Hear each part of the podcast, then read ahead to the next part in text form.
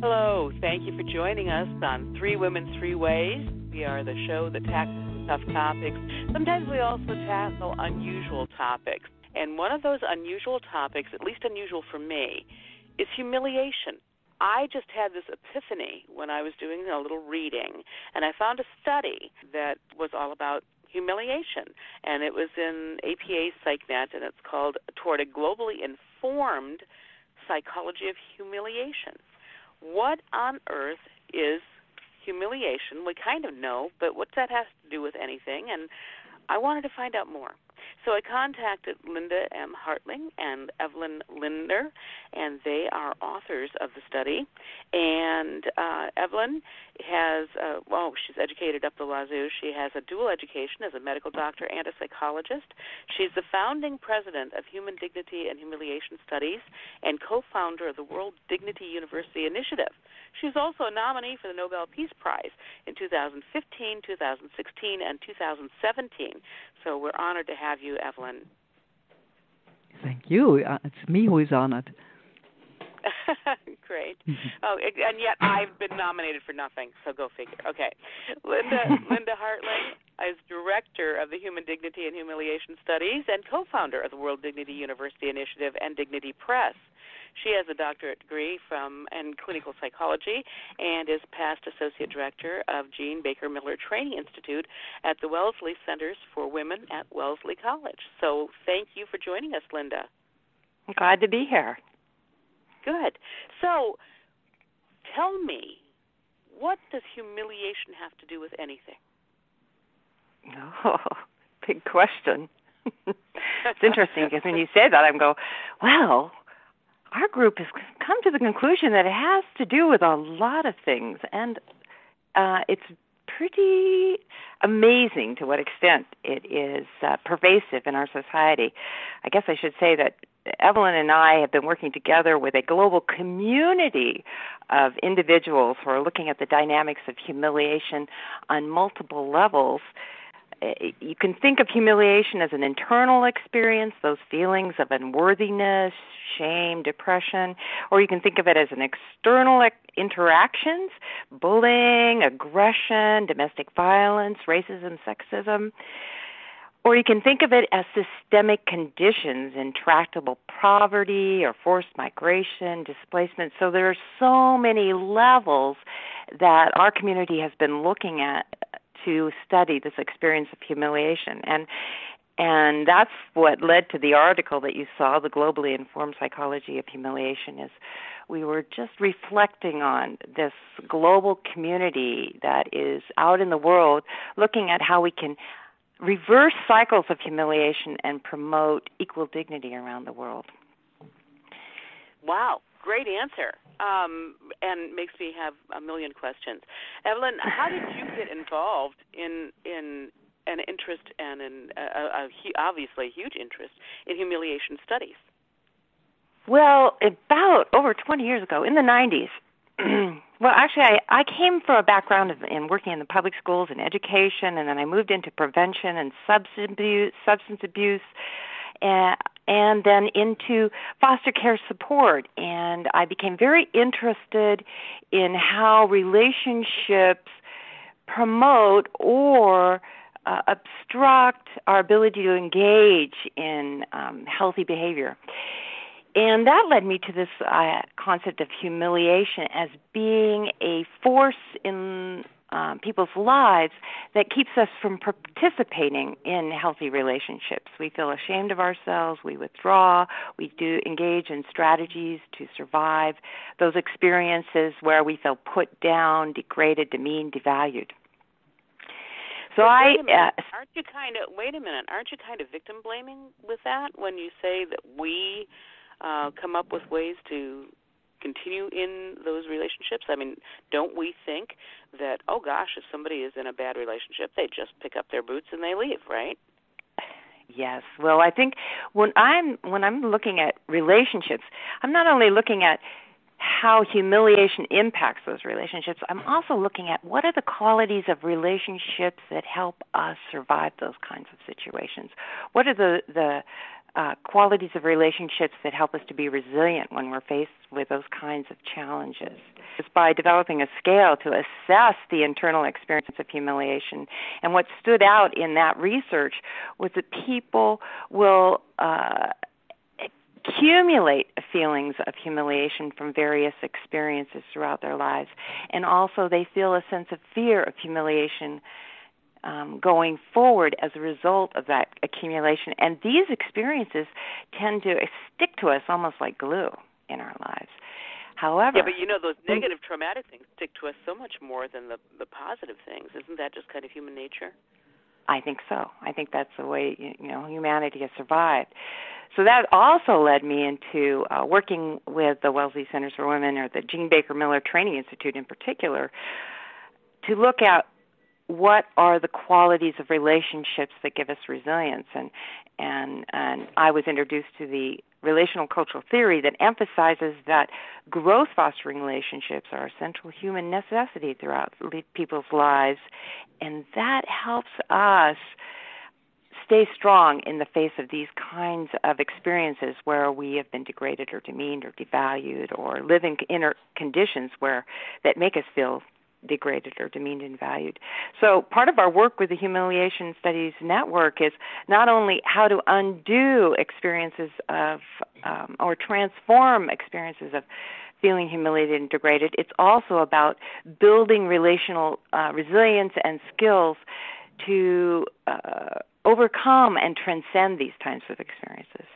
But I developed the scale, and then at the same time, Evelin is working around the world looking at re, the, the the connection between humiliation and violent conflict. So maybe Evelin could talk about that side of our initial start that of this work. Great. Thank, thank you for doing my job there. That's great. so, Evelin, can you tell us, you know, about this yes. global concept? I mean, I, yes. when I, I uh, have you, to tell you that when I read this, when I hear humiliation, I don't think global. I think, ooh, somebody said something that just ripped me to the core, and I'll probably carry it with me for forever. So, what does global humiliation mean?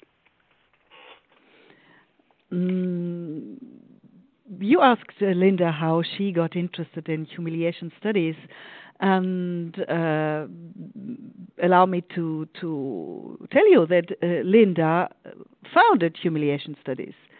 Uh, so uh, yes, uh, she wrote her doctorate on humiliation in 1995, and I started to work on my uh, doctoral dissertation on humiliation in 1997 and it was uh, humiliation and um, war and genocide. And the case studies were in Somalia and Rwanda uh, on the background of Nazi Germany. So I finished in 2001. So Linda is the first one ever, to my view, to my knowledge, who has written uh, a doctoral dissertation on humiliation, and I'm number two and uh, so uh, we uh, together we founded a new field in academia, a transdisciplinary field that uh, goes from the micro level to the macro level. You know, the micro level is humiliation in in families and uh, the meso level you would say would be in societies in communities. And then you have the global level and there you have dynamics of humiliation. Just now uh, we see that um, very very recent uh, we see uh, the uh, leader of North Korea trying to out humiliate uh, his those he sees at his adversaries, and it is humiliation that it has the core. You know, trying to be or feel respected. On the background of feeling humiliated. So there you have the macro level. So it's a transdisciplinary field from uh, that that uh, also includes all disciplines, academic disciplines, from psychology to history, anthropology, um, all all sociology. You, you, there is no almost no field that is not touched by that. So it's a transdisciplinary field that is at all levels, macro, micro, meso level, and uh, so it's a therefore it is also a new field, I think, because interdisciplinary, transdisciplinary work is not easy, and also, I think uh, it is new. There's another reason for why it is new. The reason is that humiliation has become more salient in the in the recent years or decades. What do you mean by so, that? Can you explain uh, what you mean by becoming more salient? yes, when you uh, look at just let me take apartheid as uh, as an example. The system of apartheid. You and me, I think we would ag- agree that it's a system of systemic humiliation.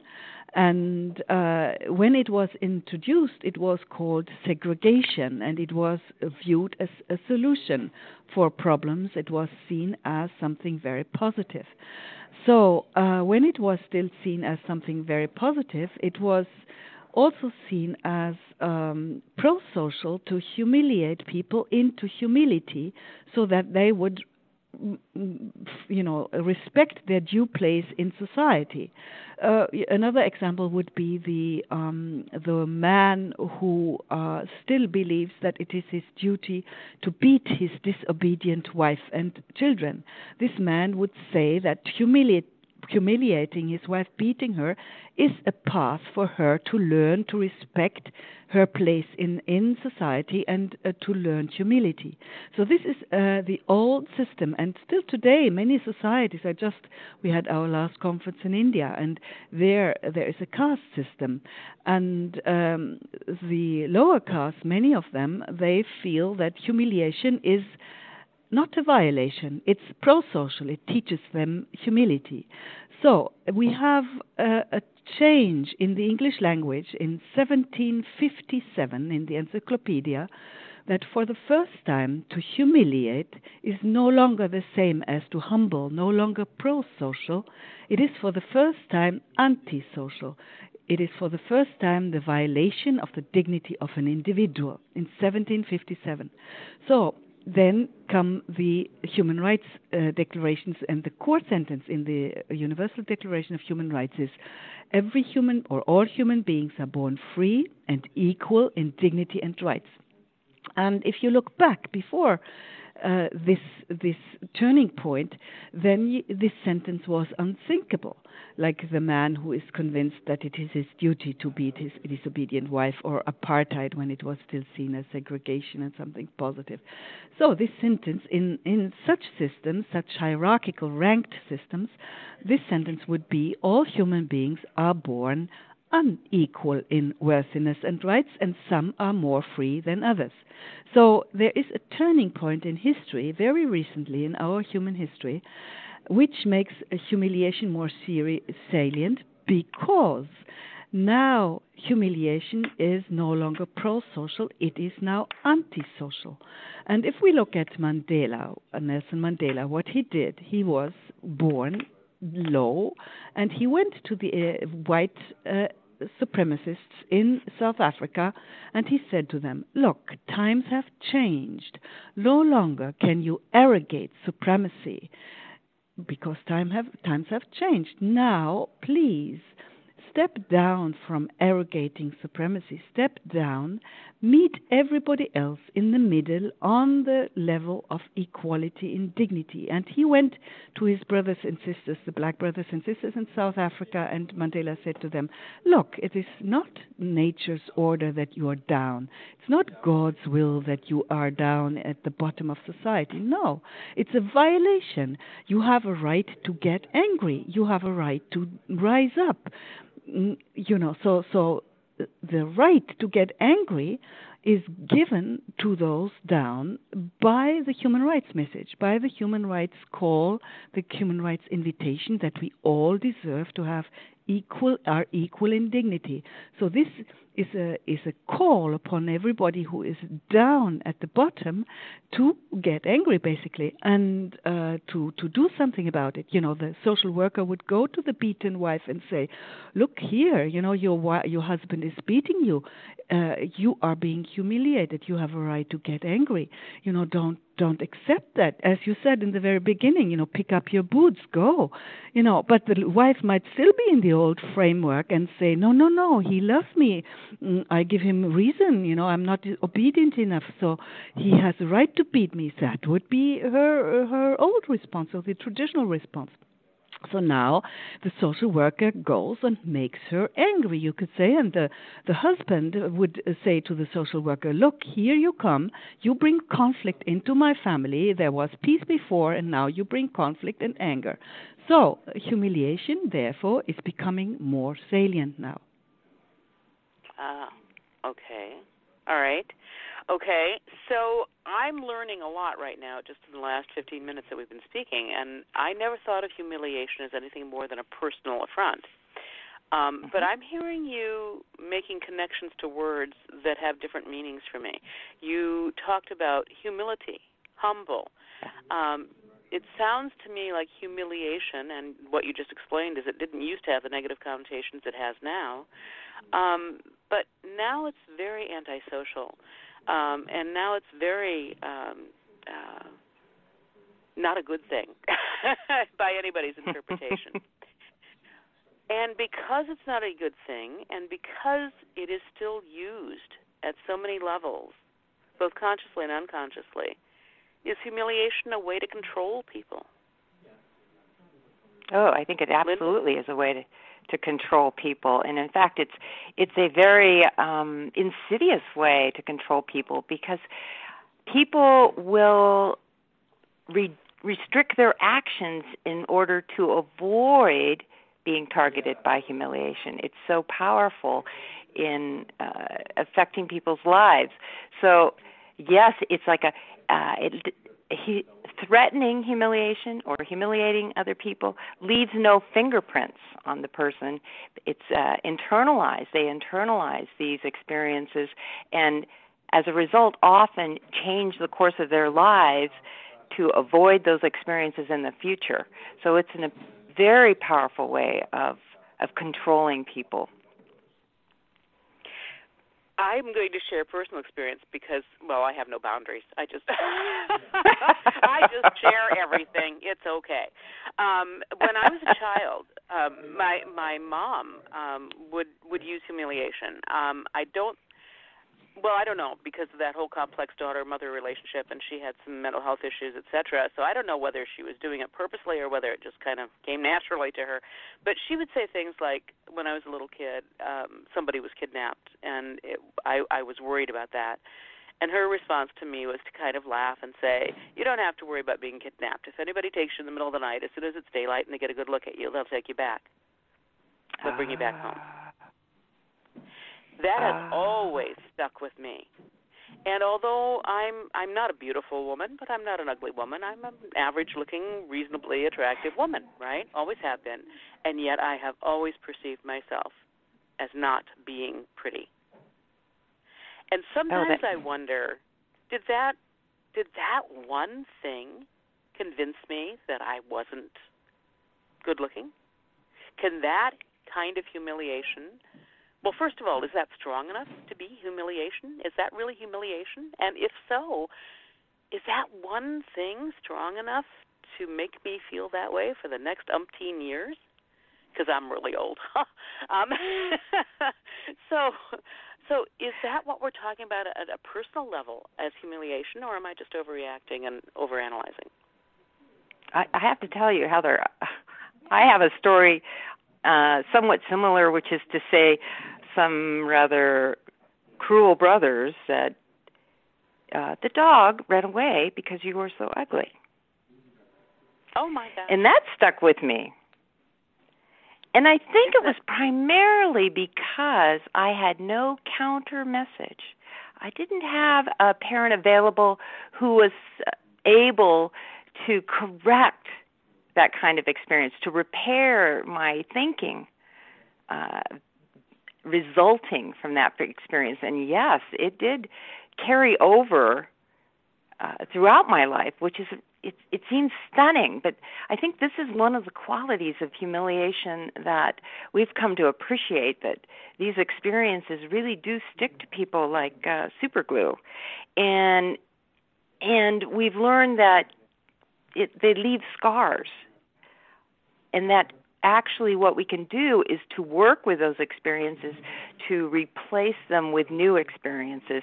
And those new experiences are usually found in growth fostering relationships, or relationships in our lives that help us replace those past uh, images with new images and new experiences that strengthen our sense of um, who we are beyond that that earlier experience. So okay, I am I absolutely convinced uh, it carries over. Okay, and I want to come back to that um, in, in a little while. I want to talk about what we're doing about this, what you guys have, have developed and de- decided and uh, discovered are ways to kind of combat this and counteract this. Um, but first, I want to ask uh, Evelin.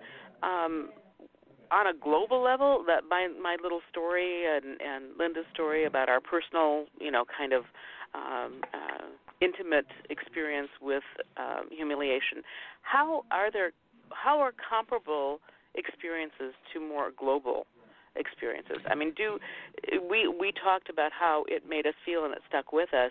When you're talking about the systemic humiliation, global humiliation, do we find that with entire populations? How can you can you correlate our personal experiences yes. to the global? Like uh, when when I um, began to work with humiliation, um, I asked myself, um, or you know, perhaps I start differently. When you uh, remember the First World War and the Versailles peace treaties after that.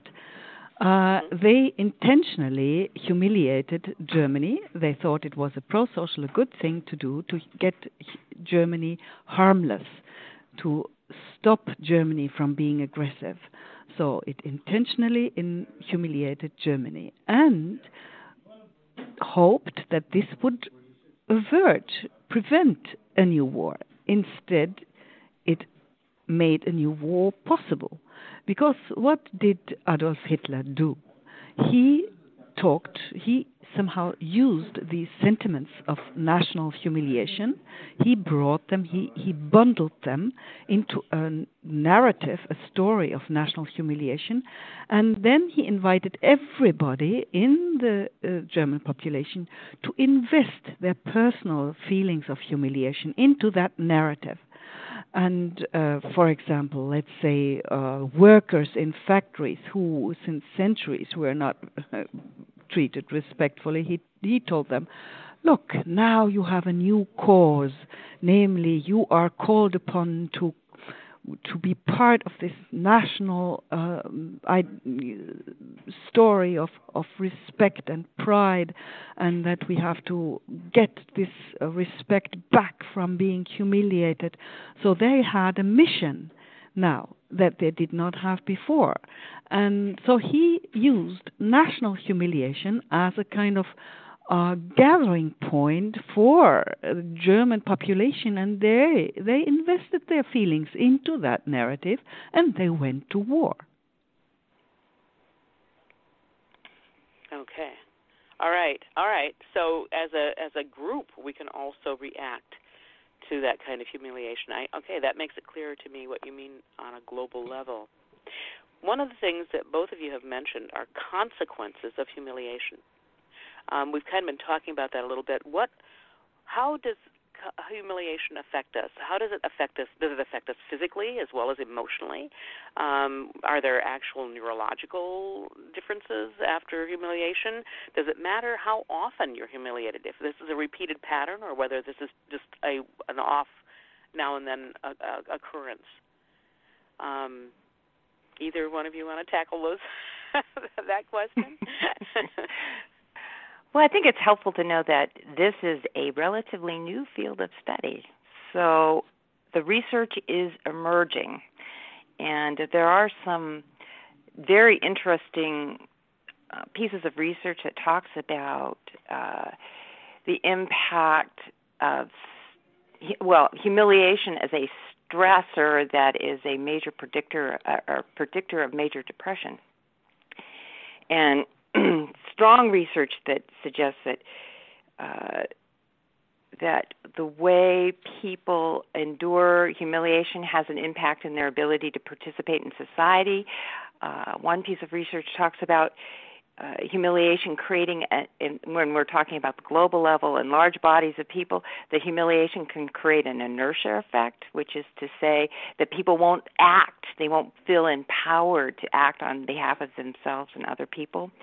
But the research overall is growing uh, continuing to evolve, and people. This is why we have this community of of colleagues and scholars and researchers that are taking this work out in the world to examine distant, dis, very different aspects of experiences humiliation from um, looking at how humiliation uh, affects children in schools and how people affected by in uh, domestic violence situations and how people are affected by all sorts of different um, experiences.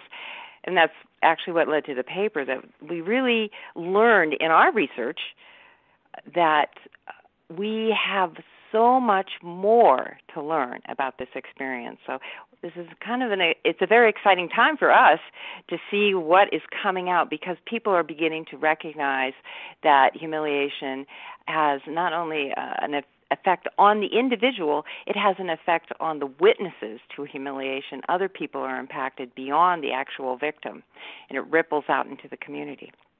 So, I you guess know, I would say that we're really me, learning a lot.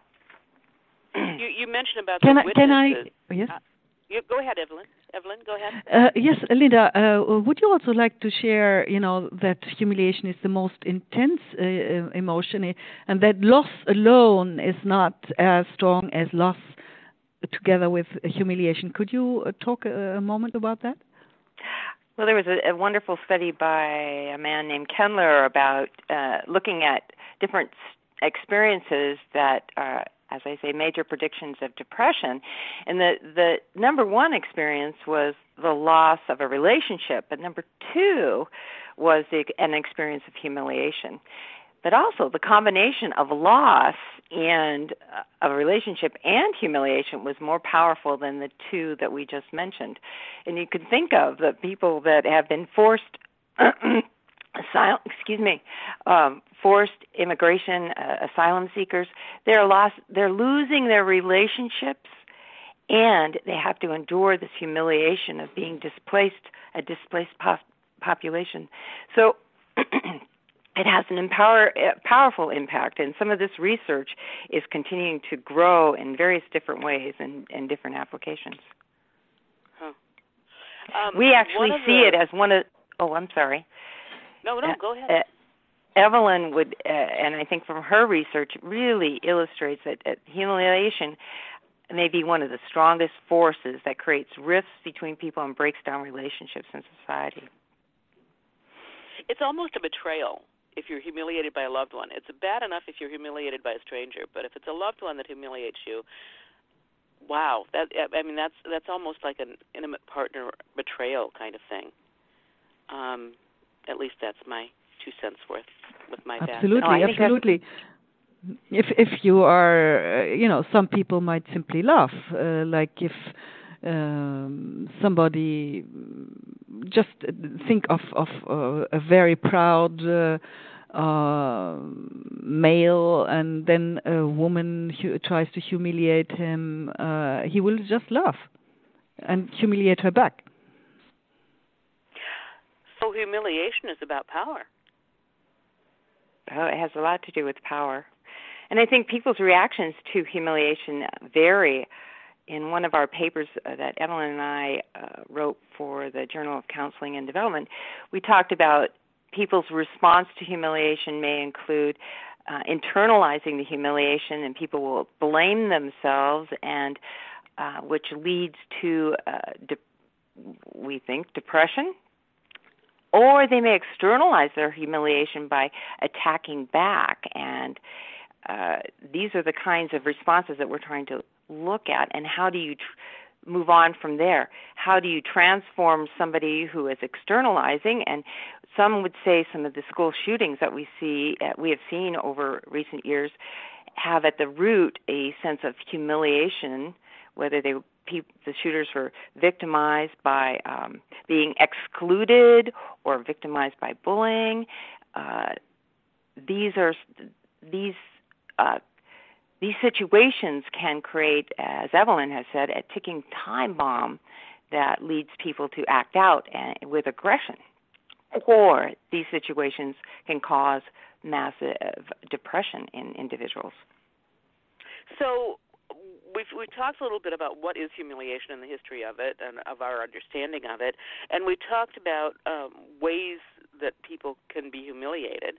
Um, we've talked a little bit about um, the effects of that, but the responses to that are you you just mentioned some self blame and either internalizing or externalizing. Um, what are some of the other physiological responses? Um, what are some other ways that we respond to humiliation as human beings?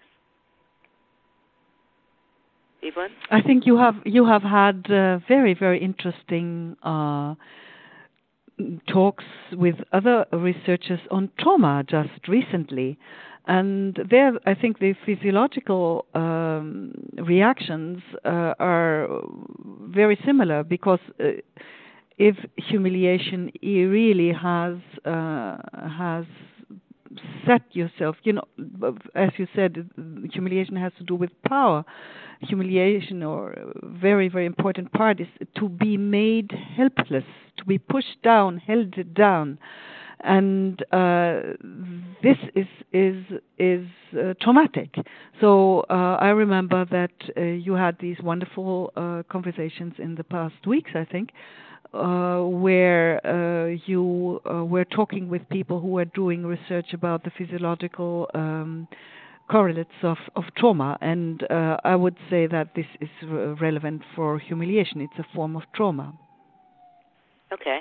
All right. So, any of the responses that we typically see and expect from uh, trauma, a trauma experience, we can also expect from a humiliation experience. Hmm. Okay. Um, let's talk about the consequences. Now, again, Linda, you, you you're you're two steps ahead of me on my interview here, Linda. So you're very astute today. Either that, or I'm, or either that, or I'm very behind. I, I coordinate my questions with the clock, and I'm going, no, no, don't talk about consequences yet. Don't do that. Okay. Um, but I want to get back to to consequences. Um, you talked about possibly depression. You talked about social inertia. Um, does it affect children differently than adults? Uh, are are there different responses for children? Consequences for children? Um, we also had Dr. Vincent Felitti on the show, who, uh, of course, authored the ACEs study about adverse childhood experiences. And so, ever since yeah. he was so articulate, and that study is so uh, astounding to me, I, I keep going back to that over and over and over because you know, I mean, clearly, here, you know, having that kind of humiliation as a young person would be one of those adverse childhood experiences of of trauma that can impact a kid for the rest of their lives. So, uh, do we see this with trauma? Is there a, a particularly different kind of response among children who experience humiliation? Well, I think what my key concern with children is uh, I, humiliation can induce a type of isolation which is people close down and close themselves off from the very finding the relationships they need in order to transform those experiences, to rewrite those experiences, to write a new story or new narrative about their experience of having been humiliated. Why did this happen? Who's helping them find their way to transform um, those uh, those relation we'll call them relational images that had been hurtful in the past. And uh, as adults i think we have more resources to deal with those kinds of things but children i think are particularly vulnerable. And i would say my one of my key concerns is humiliation instills a type of disconnection. And that can evolve to an even more troubling state, which Jean Baker Miller, the legendary psychiatrist, would say is condemned isolation, not having any capacity to engage in relationships and therefore losing hope. And so I just I think about children as having an increased vulnerability unless they have people in their lives, even just one person in their lives that can help them move forward, help them build the kind of resilience they need to overcome those kinds of experiences. Okay. All right. So we've got depression, we've got inertia, or we've got just the opposite. We've got people striking out and perhaps using do do do we if we do can we learn humiliation is that something we can learn to add to our toolbox uh, as a way to live our lives ooh what uh, that's a that's a curious thought heather. I'm, i need you to say more. We i think we have some very good good uh, example in politics just now. You know oh. you can learn if you if you are humiliated if you are uh, the recipient of uh, humiliation one way is to to learn how to, to humiliate the others instead. To hit back immediately. This is a learning process. You can do it humiliate others in order to avoid humiliation or using it as a yeah, tool is that what you mean Heather? yeah yeah, a, another tool to add to your box of, of how to negotiate the world and. um you know, wow. and y- even if you look, it look look at black pedagogy. You remember black pedagogy? Alice Miller, how she described it. Their parents, you know, and she uh, wrote or she argues that this is one of the sources of uh, of Nazi uh, ideology uh, the that parents were told that a good parent has to break the will of the child. So a good parent would uh, beat the child. A good parent would, for example, let the child have a dog or a pet and then kill the pet in front of the child.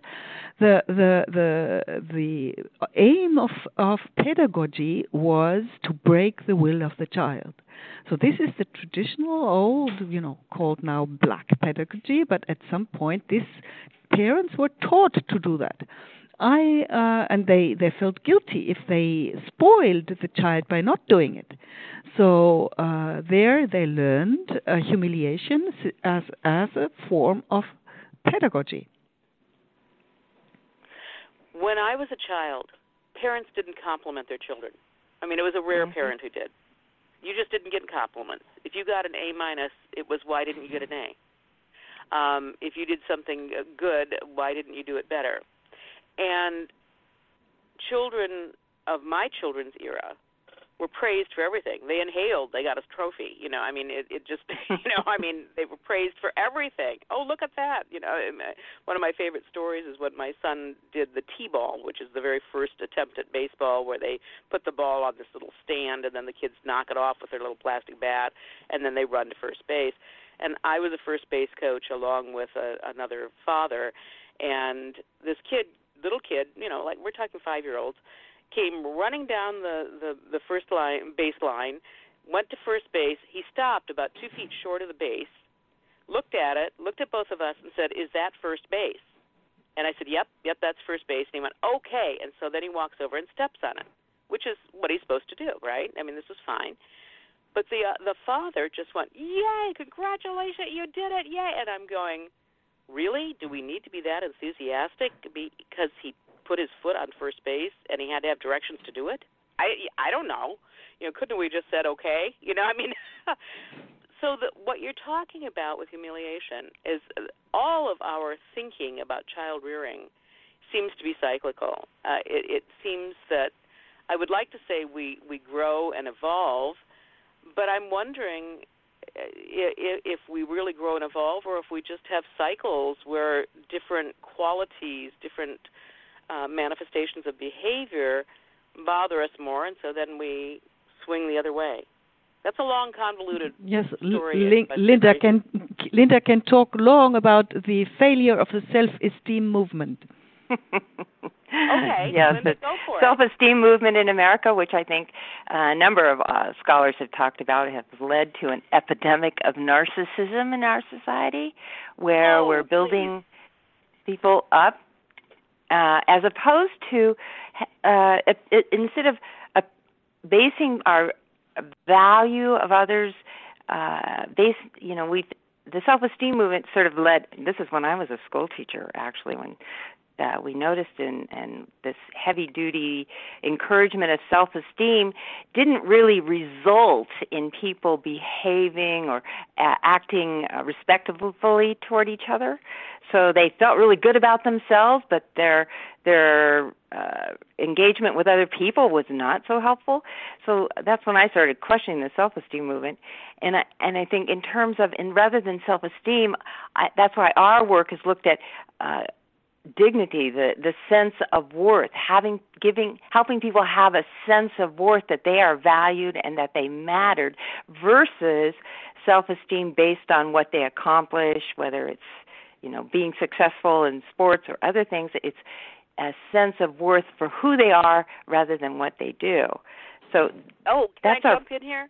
I, yes. I used to teach a college. I, I taught at a couple of community colleges, and um, it occurred to me how these younger people had just overwhelming self confidence, and not only did they possess it, but they felt that it was number one on their list of what you needed to have. You needed to be confident, and so I started right right on the the whiteboard, and I'd put confidence the word confidence. And I'd say how important is this? Oh gosh this is very important oh you have to have this. This is wonder you know every every everyone in the room agreed that it is absolutely crucial that you be confident. And then I wrote the word competence. And I said how important is this? You know kind of and I, that's a good example went, and I went you know this and I would circle confidence. Without this and I would circle competence is just that American Idol person being Blair voted off the thing and and being outraged because she's the best singer in the world and why can't they see it? You know, um, it, seems like to me that confidence needs to be based on some sort of competence.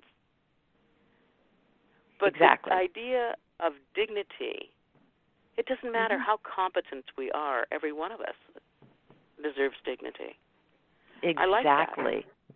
Exactly. It's a everyone. Uh, well, we think of it as uh, everyone has something to contribute. And how do we create the conditions that they can make their best contribution, and and and at the same time recognize that they're worthy virtue just by being who they are. Okay. Once again, you took a step in front of me because the next thing I wanted to talk about is what do we do about this? And you've already mentioned counter messages, and, and you know, let's talk more about what do we do. First of all, about preventing people from using humiliation as a form of power, and secondly, as uh, helping people who have been humiliated to uh, uh, learn, grow, and not be crippled by it. Well, uh, for me, since I'm a, a relational theorist, I think one of the keys to transforming these humiliating experiences is to truly value uh, our relational skills, develop the relational capacities that support the equal dignity of the people around us and out in the world. And uh, I will refer back to what kind of relationships uh, is crucial that we need to pay attention to the quality of our relationships. It's not the number but what how are we cultivating relationships in our lives that support the dignity of all people involved? And uh, that really goes back to the, my work with Jean Baker Miller and her idea of growth fostering relationships is is a good example of what we can do in our lives to facilitate the dignity of others.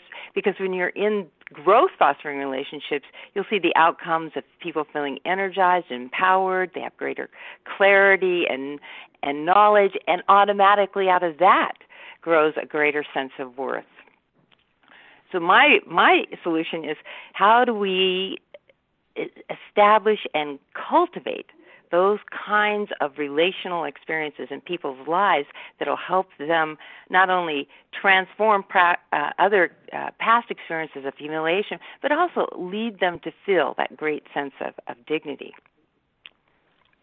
And I might add if, that I I stop uh, I have discontinued using the term of empowerment. Uh, I uh, remember it is in 2007 we had our conference in China, and there was a, a I think a British professor in Shanghai who said, I have empowered my students for years, and what was the result? The result, they became nasty people. So he said, I no longer use the word uh, empowerment, I use the word entrustment. And uh, I have since then, what, I, what is the word uses? entrustment to entrust somebody with something to Ah, entrust okay. people instead of empower people because why uh, if you look at it the uh, the term or the word empower has no no uh, end point you can be empowered to become arrogant and uh, you know, I star, uh, wrote my doctoral dissertation, among others, about the genocide in Rwanda, and you could say there it even the empowerment led to genocide. Uh, because the people who carried out the, the genocide, the Hutu servant, Hutu means servants, they were the ones at the bottom of society for many hundreds of years. And at some point they were empowered to want to rise up. And they did that, but they rose up too far, you could say, and they attempted to exterminate their former masters. So empowerment has no inherent endpoint. So therefore, I don't use it anymore, and uh, I uh, highlight that we need to gather at the middle line. You know, if you if you see that as a as a spatial in, in, in space. You have arrogance at the top, you have humiliation at the bottom, and you have equality and dignity in the middle. This is the line of equality and, dignity at which we all want to meet, or Linda and I and our group, we invite everybody to meet there. And this is the line of shared humility also. There humility comes in. Not you know, not the meek humility of a, a subordinate ordinate, a humiliated a subordinate but the the, the confident, uh, the entrusted uh, humility of somebody who is at the same level as all others, namely the level of equal dignity. So, therefore, it's also important to highlight the term equality in dignity rather than simply dignity, because even the term dignity can be used in a in a ranked way. For example, a dignitary. A dignitary will say, "Oh, look here, I'm a VIP. I need. I'm worth more than you." So he would there the word dignity would be used in a in a ranked way, in a hierarchical way. So the the point is to uh, to invite all to gather at the in the middle at the level of equality and dignity where we hold hands in mutual solidarity and uh, and um, dignified humility. You know, and I think what taught, oh the, sorry the Heather. notion the notion of power fascinates me, and you're talking about your wonderful um, uh, PhD dissertations, and I tried to sneak this one into my PhD dissertation, but they wouldn't buy it. Um, I someday I'm going to write my own uh, theory, uh, my power theory. I believe that people have to have power. They have to. It's a human need. That's my opinion. Mm-hmm. I think that there's good power and there's bad power. There's power over others and there's power over yourself. And I think that the good power is power over yourself, even though, like if you're a parent with a child and your child is running for the street, you exert power over that child uh, to keep them from running in the street. But as right. that child ages and matures, you teach them how to have power over themselves and within themselves, and that's the good power. That's my power theory. Exactly. I, well, I hope you write that dissertation. Power over and power to. Power to. I think what the positive thing, uh, your your positive power is power to. Power to and Very power with. Power with yes. others. And I think oh, one of I the things like that. Evelin's work illustrates, or what she's just talking about, how important our language is. You know how oh, how we gosh, use yes. language to establish power structures rather than uh, language that facilitates equality and dignity. Well, it seems to me that I don't. I'm clearly not an expert in humiliation, but when you're talking humiliation, you're talking like um, many other aspects of of human life, which is you can probably humiliate people physically. Um, you know, I mean, I'm thinking back to the days of the stocks, where in the public, you know, they they yes. put people you know in in public to be humiliate them but there's also uh, individual humiliation uh, that we can experience and it seems to me that um, when we're talking um, you know, I just completely lost my train of thought. Isn't that awful? But um, it, it seems to me that when we're talking this, we, we've already talked about different levels of humiliation and different ways of exerting humiliation. I want to talk in the brief time that we have left, because our time has just gone crazy, about the human dignity. Um, and uh, let me see, what is it? The um, World Dignity University Initiative. What is that? Well, this is a project we have been working together on with the human di- uh, with the human dignity and humiliation studies community, and the focus of this project is to bring dignity to the core of learning in higher education, to provide a platform where people can contribute from all over the world, offering um, educational experiences that allow others to understand what it is to engage in relationships that offer equal dignity for all people involved. And and in many different ways. And one example might be uh, we have been working in partnership with the University of Massachusetts looking at human dignity, human rights, and sustainable post disaster reconstruction. And understanding the dynamics of humiliation and dignity is crucial when you are responding to major disasters and how to be helpful to people that have been traumatized by these events. So, the World Dignity University is a, an extension of our um, efforts to make dignity at the core of higher education and to make this kind of knowledge and learning that grows out of our community accessible to people throughout the world. Evelin, you might have more to add to that. Yes, it is. Uh, you said it better than I could. It is an invitation to all educators and learners to come together and give their knowledge uh, as a gift to the world. Uh, it is not a brick and mortar institution, it's a, a global, uh, virtual um, initiative, and it is uh, it is more an invitation. Uh, we are very unique in that we try to also are already manifest um, how dignifying relationships uh, need to be uh, shaped. Uh, in our economic systems.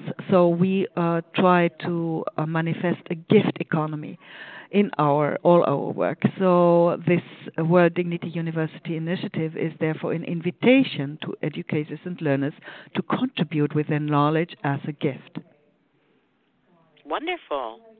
How would I find out more about this? Is there a website or is there uh, something that I could? Uh, we have a w- website, worlddignityuniversity.org. Uh, but uh, the uh, as it is uh, embryonic. It is an idea. It is an invitation, and everything is done without uh, sponsor funding. There, we have we are very proud of a, a near close to zero budget. So whatever uh, volunteers. That's a wonderful thing to be proud of. Yeah. yes, so it's uh, volunteers uh, uh, or you know people who who really uh, give their time and energy and insp- inspiration as a gift. So it grows uh, slowly. And uh, just now we are thinking about you know we need more people to develop the the website uh, so that uh, educators because we have many educators now who would like to to contribute and they need to be integrated in this into this uh, website. And then also uh, you know how when somebody completes a course how will that course be certified you know what kind of certificate will that bring to the person you know and and and so they are it is it is a, a an initiative that will hopefully uh, flower for the next 500 years. Oh i love that idea. Worlddignityuniversity.org I'm going to go look that up, and I hope our listeners do too. WorldDignityUniversity.org. I think this is something that um, this is you know, embryonic. You see, you see more information because the World Dignity University Initiative is uh, one initiative of the Human Dignity and Humiliation Studies Network, and uh, the uh, there you find on that website you find more information. It is humiliationstudies.org. This is an older website. I'm the webmaster, so whatever mistakes you see there, please inform me. It's my fault. So uh, the humiliationstudies.org uh, website entail, you know, is, is started in 2003. So it really encompasses all the history of our, our global dignity movement. Evelin Lindner and Linda Hartling, I've had a delightful time talking with you. I can't believe our time is almost up, but uh, it's been great. I, I'm so glad to learn more about humiliation studies. I really um, never thought about it this much, but it really is kind of, um, you know, it's kind of one of those basic things where you peel back all the the buzzwords and you peel back all the trends, and when you're looking at humiliation, that's a real basic thing. And I really thank you both for being on the show and sharing your knowledge and your expertise with us. Thank you. Thank you, Heather. Thank you, Heather. Join us next week. We're going to be talking about more issues that involve women and men and human beings in this, this world. And uh, I thank you for listening, and I thank you, Linda. I thank you. I hope you'll come back and join us again, Evelin and Linda like to hear from you again. Thank you for joining us on Three Women Three Ways.